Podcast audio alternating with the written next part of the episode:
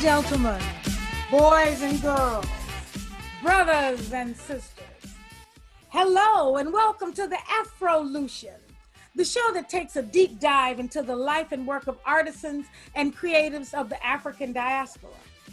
I'm your host, Jasmine Renee, and today the topic is acting, and we are honored to have Miss Gwendolyn Briley-Strand with us today. She and I will be in conversation about her career and her life journey. So let's begin. It's the Afro-Loution, and now you know.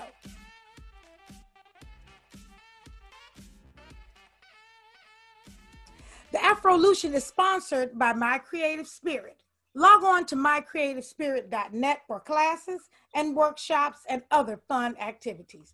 www.mycreativespirit.net.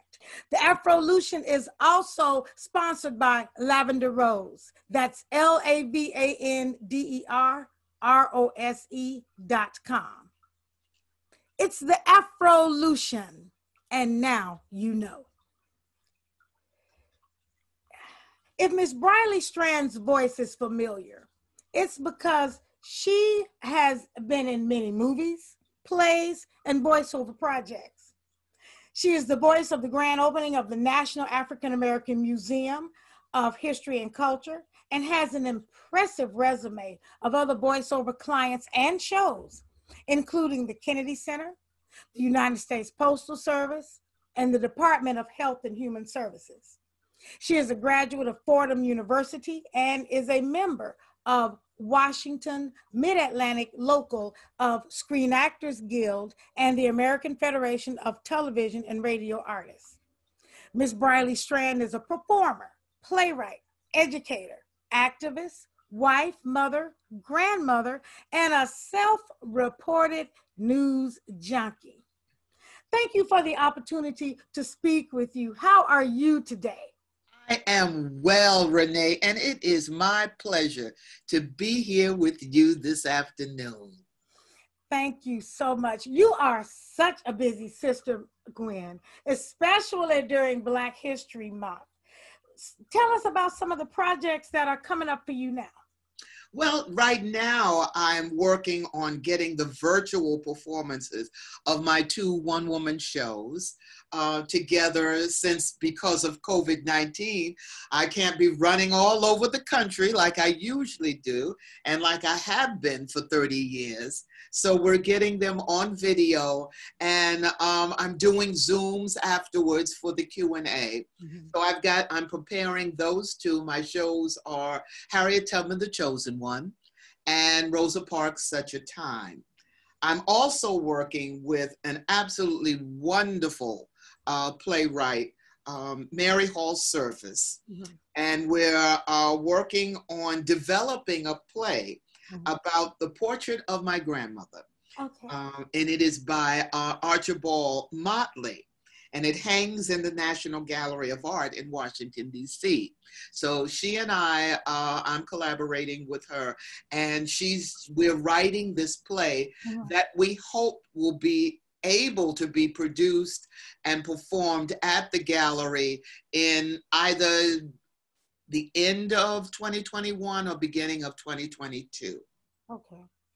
Yeah, Archibald Motley had a piece of art that was a part of the Barnett Aiden collection that I worked with the Barnett Aiden collection many moons ago down in Florida. So this piece that you all are working with is, where is it again? It's, he did a portrait, and it's called Portrait of My Grandmother. And it's absolutely, of course, it's all of his work is fabulous. Right. This one is it just takes you into this portrait, and it's there at the gallery. And so they hired Mary Hall Surface, right, and she brought me in. And so what we're doing is creating a play about this portrait. And so we're just trying to give you a sense of Mr. Motley's life, why he, what he got from his grandmother. So we're really going back to in time with this portrait, and we're creating a play around this portrait. Around the portrait. Is it going to be another one-woman show? No, we will have, I believe we're working on about 4 characters. About 4 characters. In this one. I will be playing the grandmother. Okay. I used to play the daughters and the mothers, but now I'm the grandmother. I hear that. I hear that. I used to be somebody's daughter, somebody's pretty girlfriend. That's right. Yeah. But you know, God is good because we didn't have to be here. So we're still here. That's definitely true. So you have this impressive body of work, from voiceover work to stage work to screen work. Who are some of the notable actors, directors, or performers that you worked with? Well, you know, over the years, I've worked with a lot. I've worked with many. And you just get to the point where, you know, I have learned to see people as people. So, you know, I just, I try not to get all hung up in other people's stardom.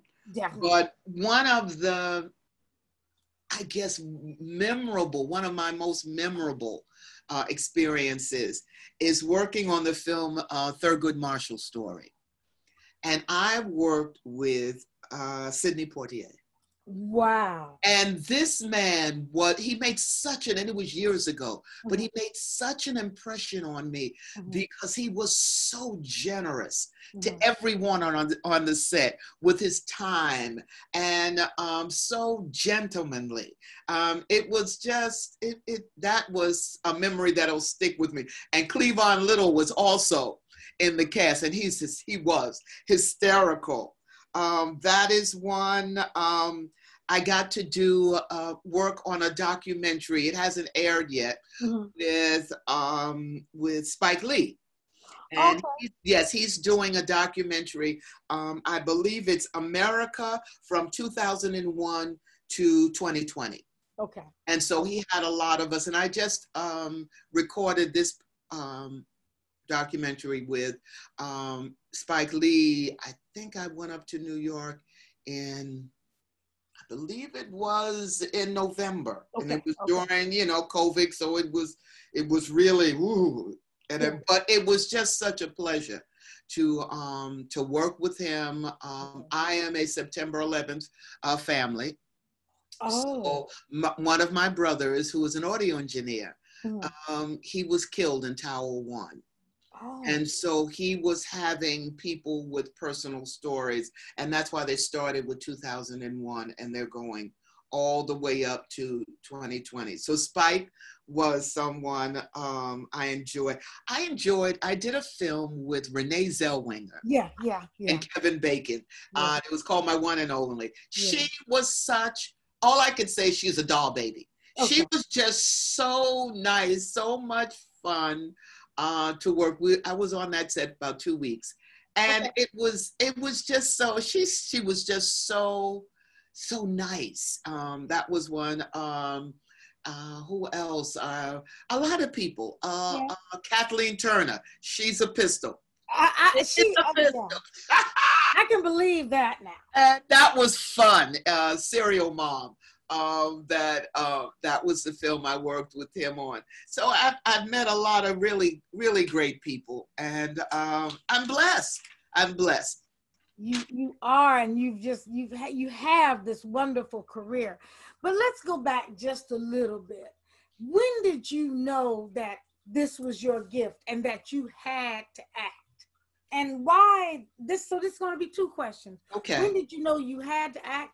And why? Why do you do this?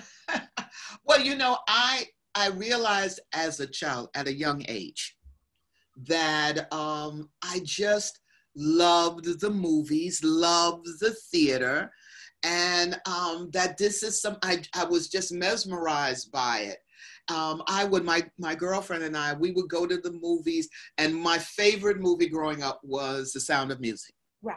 Okay. And we would go there and I'd sing along, and my favorite person growing up was Barbra Streisand. I mean, okay. And as I got older, then I got more in tune with my people. But you know, at the early age, we didn't see anyone on the big screen or on the little screen that looked like us. Thank you.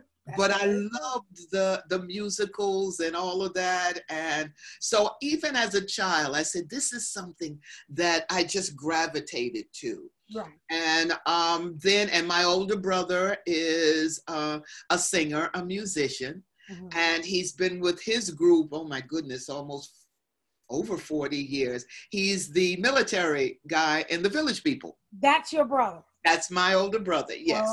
Okay. And so, you know, I've had all my dad was a Baptist preacher. Okay. So he had that gift of preaching and talking. Yeah. And so once I got into like middle school, mm-hmm.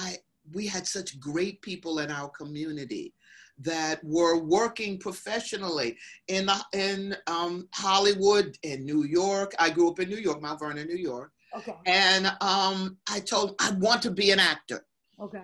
And I remember my mentor saying, no, you want to be an artist, because artists change the world. That's why I love Ntozake. Okay? Yeah. All these poets, these women that put their heart and soul into it. And I said, yes, I want to be an artist. And so from then on, I just did all I could on the community level. Right. And then I decided this is what I would major in college. And that's what I did. And here we are. And here we are now. So now on your website, you have a lot of work. But mm-hmm. the two shows that caught my attention, of course, Harriet Tubman. Mm-hmm. and the Rosa Parks show. Let's talk about those for a bit. Okay. You told me that Harriet Tubman, you performed, that's been in how many states? And you performed it in how many states? That's been in 32 states. Wow. And Canada. Okay. I've even been to Israel, but that was to do a different video. But, and I've been doing, last year would have been 30 years. But at 2020, the world stopped. Yeah. So so this year will be taking that break. This year will be 30 years. 30 okay. years. Now, did you write Harriet yourself? Yes, ma'am. Mm-hmm. I did. I wrote it. I had a wonderful director, Lenore Blank-Kellner. She then was the director and owner of the Interact Story Theater Company okay. in Silver Springs. She retired, sold the company, and she's moved on, but she directed it. And we put it together. I wrote it. And, you know, it was the first time writing a play. Okay. Because the story started out as a short story. Okay. But she says, you're an actor. Make it a play. And so through all of the, you know, struggling with the writing and finally getting the script together, and it was divine intervention. Right. Because there are times when I'm on stage and I'm saying the dialogue, I go, oh, that's good. And I know it was only the Lord that gave me those words. But that has been an amazing journey for me, traveling all around America, and the things that are going on now. And when we have seen the boil of racism popped, and the ugly pus and infection that has taken over in this, in the Republican Party. Yeah. And they got to claim it. Right. They got to claim it. I've seen so much of it over my 30 years. And I'm hoping that because of the the spirit of Harriet and how I wrote it, that I hope that I have affected the hearts of people and changed their minds toward the get away from this ugliness of racism. And then my next show is Rosa Parks Such a Time. Yes, and I've seen Rosa. We just saw, and I interviewed you for Martin Luther King birthday. Now, how did that show come into being? Well, I was asked to write a piece for Chautauqua by the Maryland Humanities Council, and they wanted Rosa Parks. And so, of course, my quandary was, well, this was a very shy woman that didn't like to talk. Right. So how do I stand up there and be Rosa for an hour? And she didn't like to talk. So that was, you know, my first bridge that I had to cross. But the more I read about her and the more I delved into that time and into her life, I was able to come up with Such a Time. And it just reminded me, I got the title from Esther, the book of Esther. Okay. Where, where Mordecai told Esther that you were born for such a time as this. And both of the titles of my play, The Chosen One, I got that from Bible too, because I believe we are a chosen generation.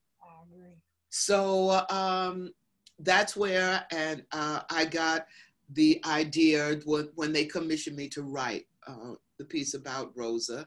And then I said, well, I might as well add that to my repertoire of shows. I've also done other characters for Chautauquas, but those two characters I kept on and decided to travel with. Okay, and they are, Rosa Parks Such a Time is just, it touched my heart. It was a wonderful show. And I've seen Harriet Tubman at the DC Black Theater Festival as well. They're wonderful shows. And I just want to lift you up and honor you with those, because I'm from Alabama. I was born and raised in Alabama. And I even learned something about Rosa that I didn't know when I watched the show. Good. It's just a wonderful piece. So let's switch gears just a little. We as people of African descent must pay tribute to our ancestors and recognize those whose shoulders we stand on. I stand on the shoulders of Hattie McDaniel, Rose McClendon, Henrietta Edmonds. Whose shoulders are you, Gwen?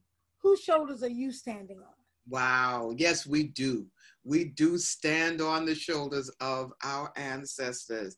And I love Hattie McDaniel's also. Yes. Also, I was privileged to do a project about her for when they made, create her stamp, for the U.S. Postal Service. But I think I stand on the shoulders of women like Harriet, Harriet Tubman, women like Ida B. Wells. Yes. She, she was a woman almost single-handedly stopped the lynching of Black people. And as a journalist, she was just a remarkable person that we don't know that much of. She's not that famous in Africa. She, in our African American studies, but she's getting there. She's getting there. Another woman that I definitely stand on the shoulders of is the great Barbara Jordan. Yes. Oh my goodness. Yes. Oh my goodness. I mean, this was a woman of such dignity and stature, and how she got in there in government and made a difference as a Black woman. Another woman is Ruby Dee. Yeah. I love Miss Ruby. She's another woman who, even through all of the work that she did in theater and in film, she was an activist. She was. And she got out there and got her hands dirty. So those are the women. Those are the women that I admire, and from our past, and whose shoulders I stand on. Full disclosure, I was flying from here to, maybe it was California, and we were on the plane, and this flight attendant, black guy, came back and he said, you know, that's Ruby Dee sitting up front. And I'm like, really? He was like, yeah. So I when we were leaving the plane, when we were getting off, I did see her. And by this time she was in her wheelchair. I don't think she needed the wheelchair as much as to just get around the airport. She was using it. Right. And she was traveling with a young girl. There was a younger woman, maybe a woman in her late 20s, early 30s, was traveling with her. Mm-hmm. And she had on the hat and the dark glasses, and she was just kind of, you know, in her own world. And I did take a good look at her, and that was her. Yeah. But I didn't want to, you know, go up and say anything to her because I didn't think she wanted to be bothered. Mm-hmm, mm-hmm. And after working with Ntozake the way I did, I realized when people, sometimes when people are like that, they just want their own space. Right, right. And that happens so much time. And Ruby Dee is such a part of my history because her and Ozzie Davis lived in Mount Vernon, New York, where I grew up. Oh. She and her husband used to go to Grace Baptist Church, where my husband did, and they taught Sunday school.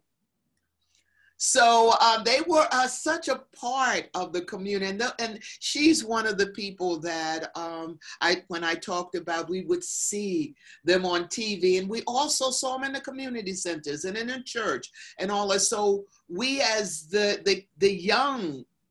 younger generation in Mount Vernon, we could aspire, we could put our hands on who we aspired to be like.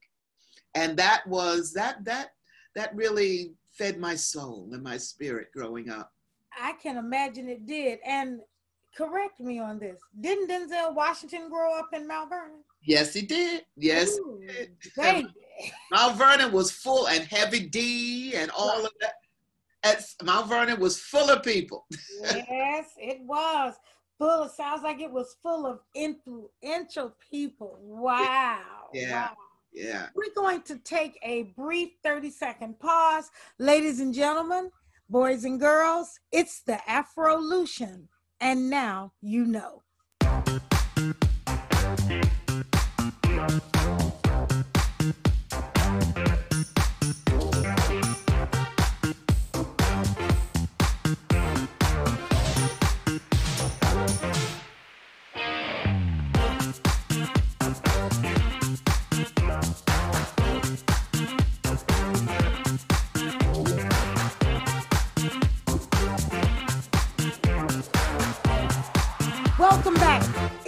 Afro-Loution, and we're talking to Gwen Briley-Strand, and we're going to talk a little bit now about just the craft of performing and the craft of theater.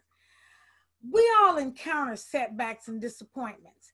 If you could share with the audience one of the biggest setbacks that you've encountered from a career perspective, and what did you learn from this experience?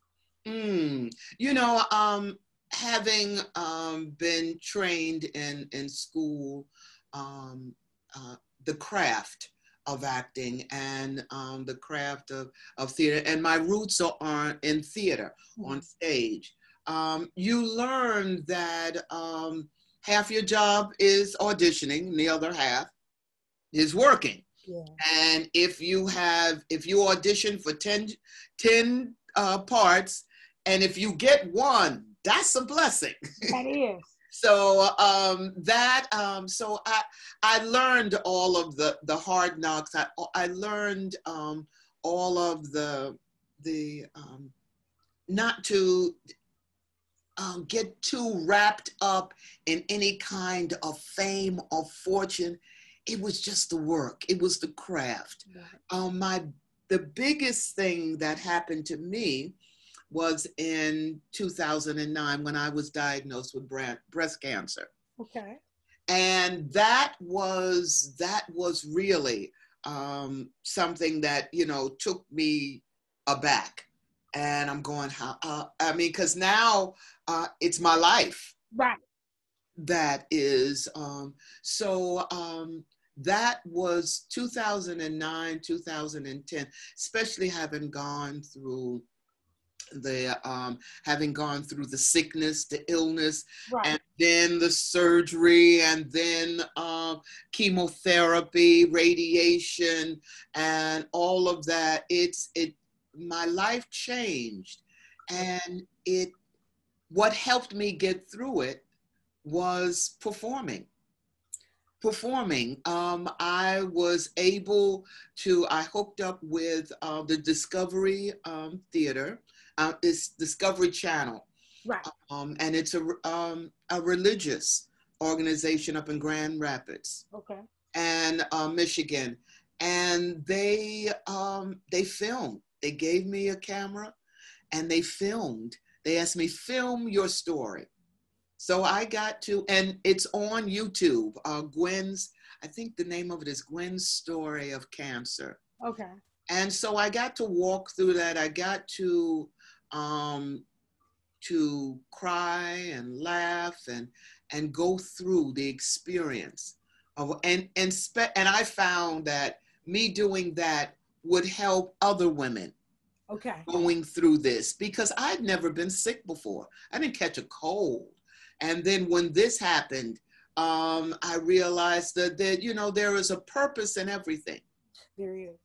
And it was rough financially because I lost about 20 contracts that year. I couldn't work because then Harriet was very, very physical.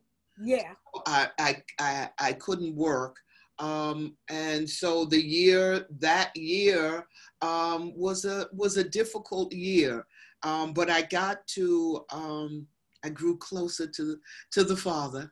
Definitely. I grew closer to Jesus, who is the healer. He said, he came that he would heal us. And all of that, because my gift was given to me by him.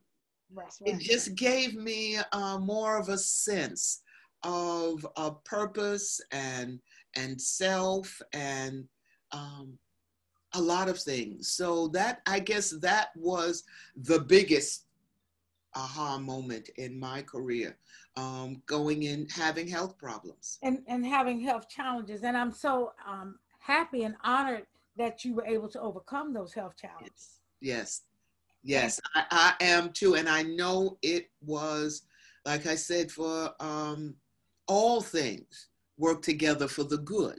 That's true.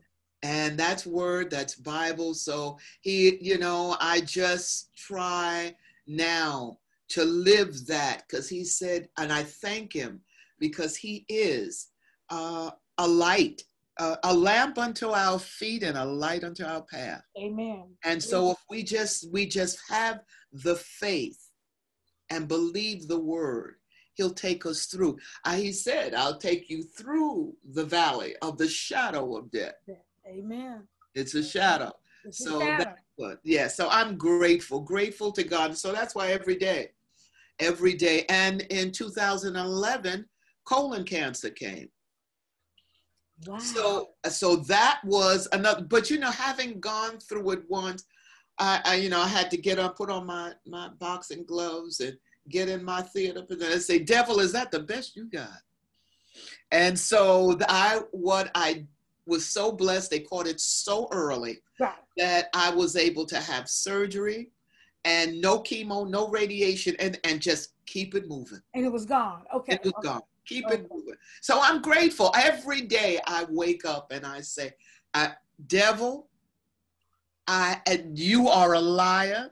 And it's so funny. I used to tell people that I'm so grateful to the Lord for how he has blessed me, that every day I wake up, the devil says, damn, he's still here. She's still here. Still here, down there, raising it. Really? Yeah, see, really? See, that's it. That's it, girl, please. What are some common myths about acting, specifically about voice acting or about in-person performance that you want to clear up? and change. I'll start you off with this one. That is easy. You know, a lot of my students, my friends. I could do that. I could do that. It's easy. Yeah, yeah. And that is one of the myths, is that they think it's so easy. Right. And they have to realize public speaking is the number one fear. You know, they said that people are more afraid of public speaking than they are of dying. That's true. That to me just blows me away because I love public speaking. Right. But they think that it's easy. Yeah. They think it's all personality. You know, oh, you have such a great personality. So you know, people have told me I have a great voice. Mm-hmm. So and they think that's, but voiceover, the VO work that I do, the voiceover work that I do is voice acting. It sure is. And I tell so many young people, I said, first of all, how bad do you want it? Are you willing? Are you willing to put aside all of the monetary and all of that and love and develop the craft? Right. Because that's what you have to pull from, the craft. And so I always say, read as much as you can. Yeah. Put all those words in, because when it's time to do improvisational theater and all of that, if you've put nothing in there, that brain, nothing can come out of that mouth that makes any sense. That makes sense. So, yeah.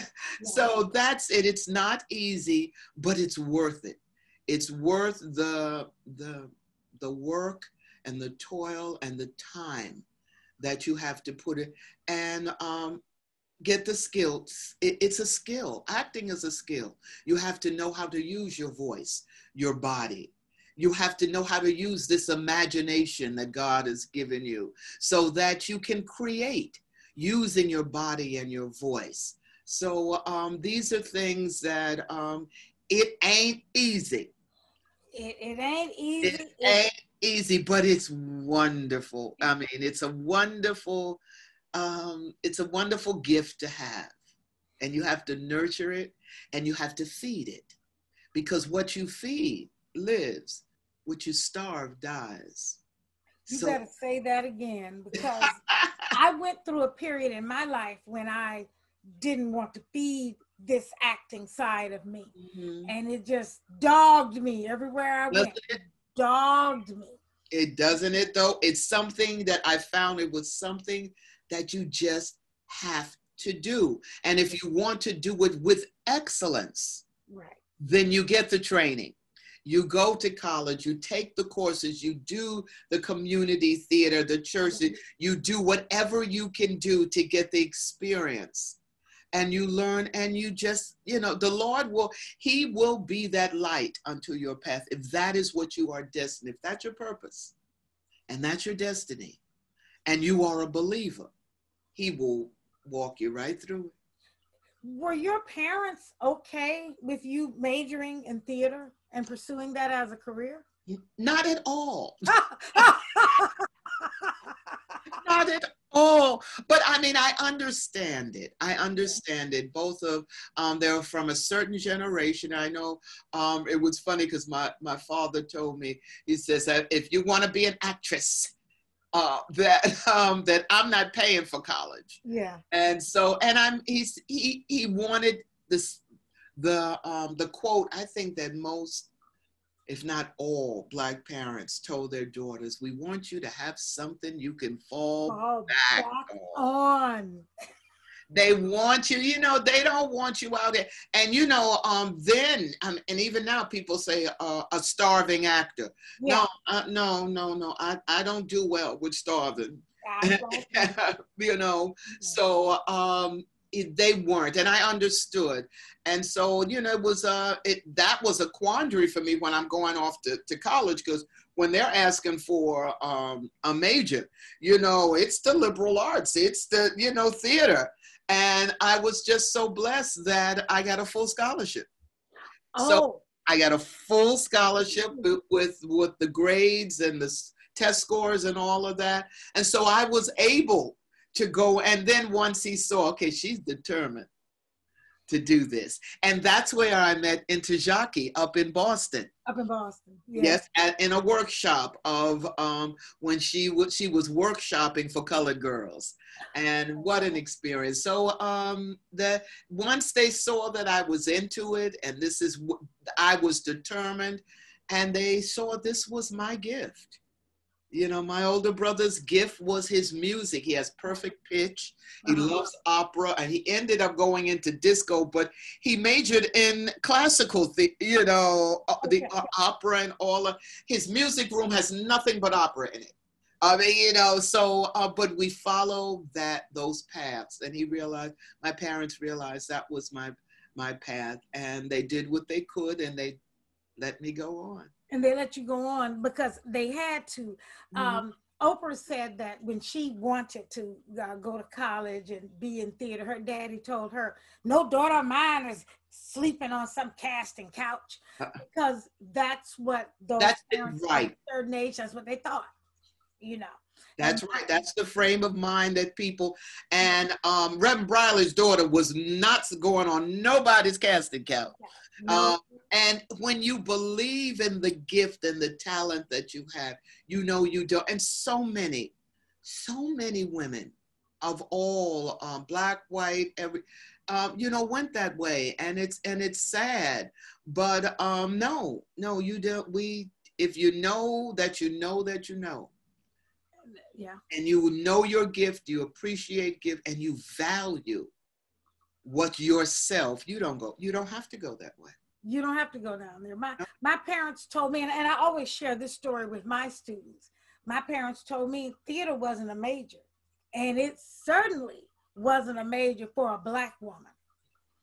They were like, no. And I didn't pursue my degrees in theater until my mother had definitely passed away, because she passed away when I was a teenager. Oh. My father passed away before I received my degree in theater, my bachelor's, because I have a degree in business, and I went on to get a degree in theater. And he didn't see me do that, because he just said that wasn't a real major. Right. No. Right. A lot of times that, you know, you can understand that they came from a different time. Right. They came, and they knew the realities of these yet to be United States of America. They knew what we as black women, you know, have to put up with and do. So, and they wanted the best for their daughters. They couldn't conceive it. And when growing up, I didn't see anyone on TV that looked like me. Right. You know, so when we had the nurse character, what's her name?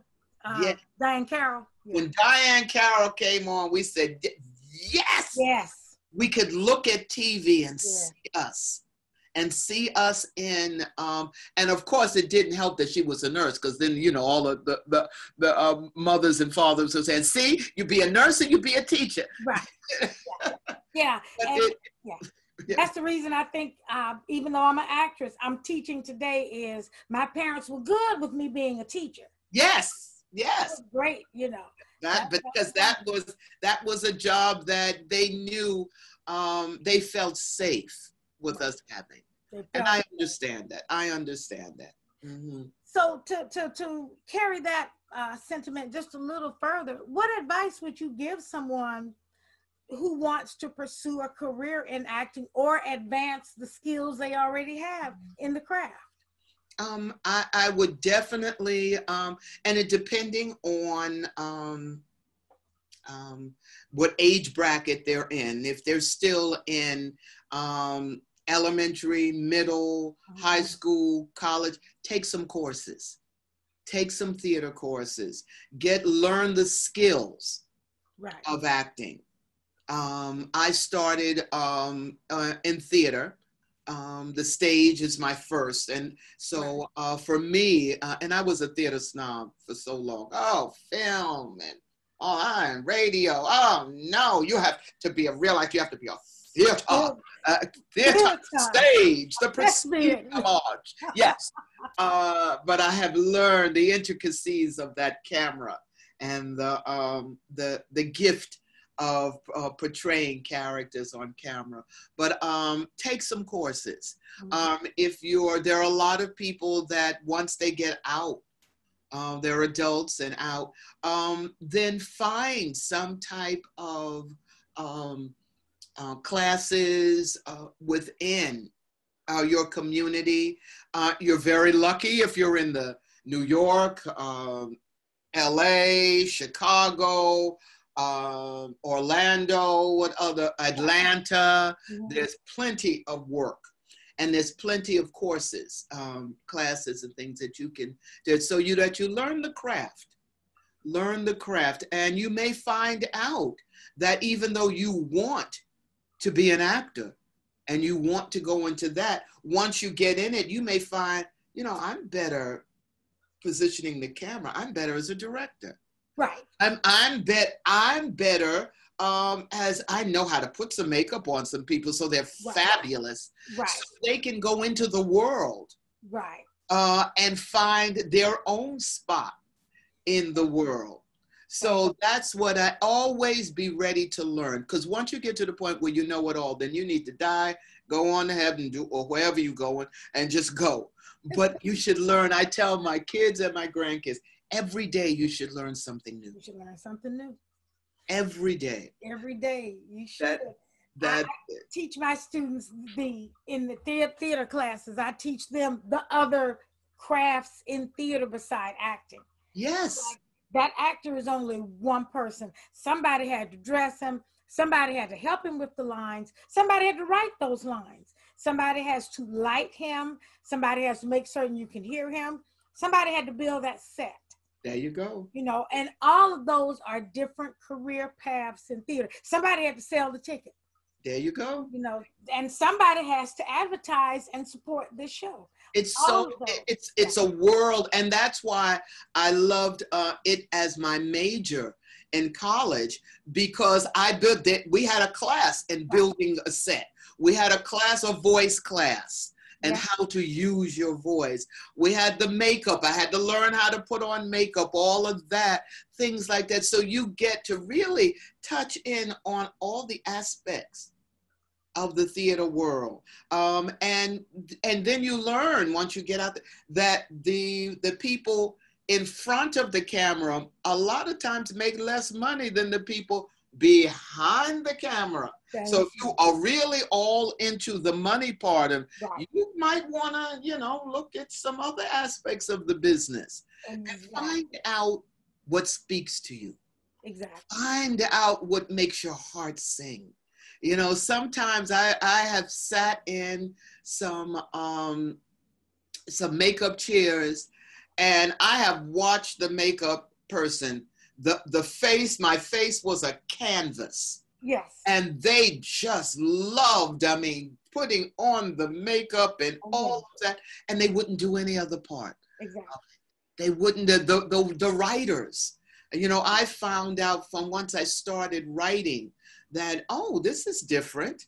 This is nice. You know, I know what my first gift is, but there are some, if you can put those words down on paper. Yes. That's an amazing gift. The ones that can sit back in the theater or in front of a camera and decide where this person should be, what the blocking should be, you know, the stage manager. Yeah. What a gift that person has to have. He or she takes over from the director. So, you know, there's so much to the world of acting, of theater, that the training, you learn so much from training and from being in classroom, your classroom, and all these other teachers. You just learn so much, and you get to learn, is this really what I want to do? Is this right? I mean, and it's like anything else. It's right. Not for everybody. It's not for, and you can tell, because I would have performed, it never entered my mind. Right. I remember my first job when I went down to, I got downtown off Broadway, and I got a little stipend, and I got car fare. You'd have thought I hit the lottery. Oh oh my goodness, I didn't have to pay my own car fare. I mean, things, it was just doing the work. Doing the work was the love of it. Now, I know it's show business now. Thank you. It's show business. Make no mistake about it. But you have to love the work. Yes. And you have to do the work. Right. And it's got to be something, when that's in here. It's got to be in your heart. It's got to be. Because it might, you may never get the money. You may never get the fame. That's it. It's got to be what's in your heart. And it's got to be. Or you'll be cynical about it. But right. So it's the heart. It's got to be in the heart. It's got to be. So now, do you have master classes or workshops that we can access or take? You know, that's one. That's something that I'm starting to look into to do, because before COVID, I was traveling so much. Wow. I really didn't have time for all of that. But once I've sat for a minute, a 365-day minute, yes, and it's still going on, yes. Though I have had my first shot of the vaccine. Oh, congratulations. Thank you, thank you. So I'm grateful. Pre-existing conditions, we get that first. So I'm grateful for that. It's something, because I have mentored and I have given classes, like one class here and there, but I haven't, you know, put together a syllabus or a whole session, a master class. That's something that I'm definitely, as I start to get a little bit more seasoned, right. and sit for a little for a while, then I'm going to start doing it, because I love teaching it. I love, you know, sharing the knowledge and all of that. So that's something I'm going to look into. Because that masterclass will make what we like to call that passive income. Yes. Because if you videotape that masterclass, people can watch that. They can pay to watch that. And that's, you're making money when you sleep. And see that there you go. There you go. So I'm definitely going to look into that. Definitely. So now, where can our listeners connect with you online? We like to give everyone's social media information. Oh, well, good. I have, my website is seethefruits.com, and it's seethefruits.com. That's my website. And you can go on there. My information is on there. If you, a lot of times when people have seen the plays, there's a segment where you can ask Miss Tubman something, or you can ask Miss Parks something. Yeah. My email is on there. You can contact me through there. I also have two Instagram accounts. One is just _Miss Tubman, MSTUBMAN. Okay. And most of that is all of my Harriet work, so you can see all of the, through the years, the stuff that I've done. And my second Instagram would be G. Briley-Strand. Okay. And that's my voiceover work. So you get to listen to a lot of the stuff that I do and things like that. And you can see the awards I've won and all of that. So go to my website and enjoy it. And enjoy it. And I do want to mention, I failed to mention this in the beginning, that you're the voice of the opening of the African American Museum. Well, I did mention it. Tell us quickly about that. How was, you said Barack Obama's name. That was amazing. I did the opening of that. So I was down there and I introduced, ladies and gentlemen, the President of the United States. Oh, that was it. And First Lady, Michelle Obama. So that was amazing. Introducing the Bushes, Laura Bush and President Bush. So all, and every person that came on stage. And they had a performance at the Kennedy Center. Wow. And I introduced everybody there. So Oprah and and that was amazing. That was amazing. Gladys Knight, listening, going to the rehearsals and watching. Gladys sounds the same live as if when you play her record. She is phenomenal. She is, but everyone, getting to meet those, Tuskegee Airmen and all that. It was just that Kennedy Center, they replayed it, they showed it again this year.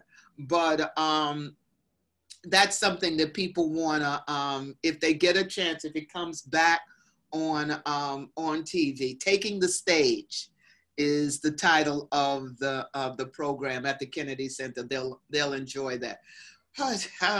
President Obama, First Lady, I'm looking forward to meeting Madam Vice President. I just when I was watching the inauguration and I heard the announcer, I thought of you. Even though, because the announcer was a man, but I thought of you, and I said, what a wonderful touch would it have been to have a woman of color. And I said the same thing. I said, what they should have, because I got hired out of Los Angeles to do that here in DC. Right. So and most of the time they pick male voices for some reason. And well, I know why, but we won't go into that. I was going to say, we won't go into that. That's another podcast. That's a whole nother podcast. But the opening of the African American Museum, of course, they were going to have a black voice, and then a black female voice just put the right touch on it. It did. My goodness. Gwen, I could talk to you for hours, and we'll have to get together again and talk. I want to take a moment and thank you so much for just talking with us this afternoon. Thank you. It was my pleasure, Renee, and much, much, much success with this podcast. Thank you. Thank you so much. We've come to the end of today's show, but there's always more to learn and more to discover. To keep up with upcoming guests of the Afro-Loution, visit www.mycreativespirit.net. Thanks again to our esteemed guest, Gwendolyn Briley-Strand. I am Jasmine Renee, and until next time, create art, create theater, create love, create peace. Rest in peace, Ntozake. This is the Afro-Loution, and now you know.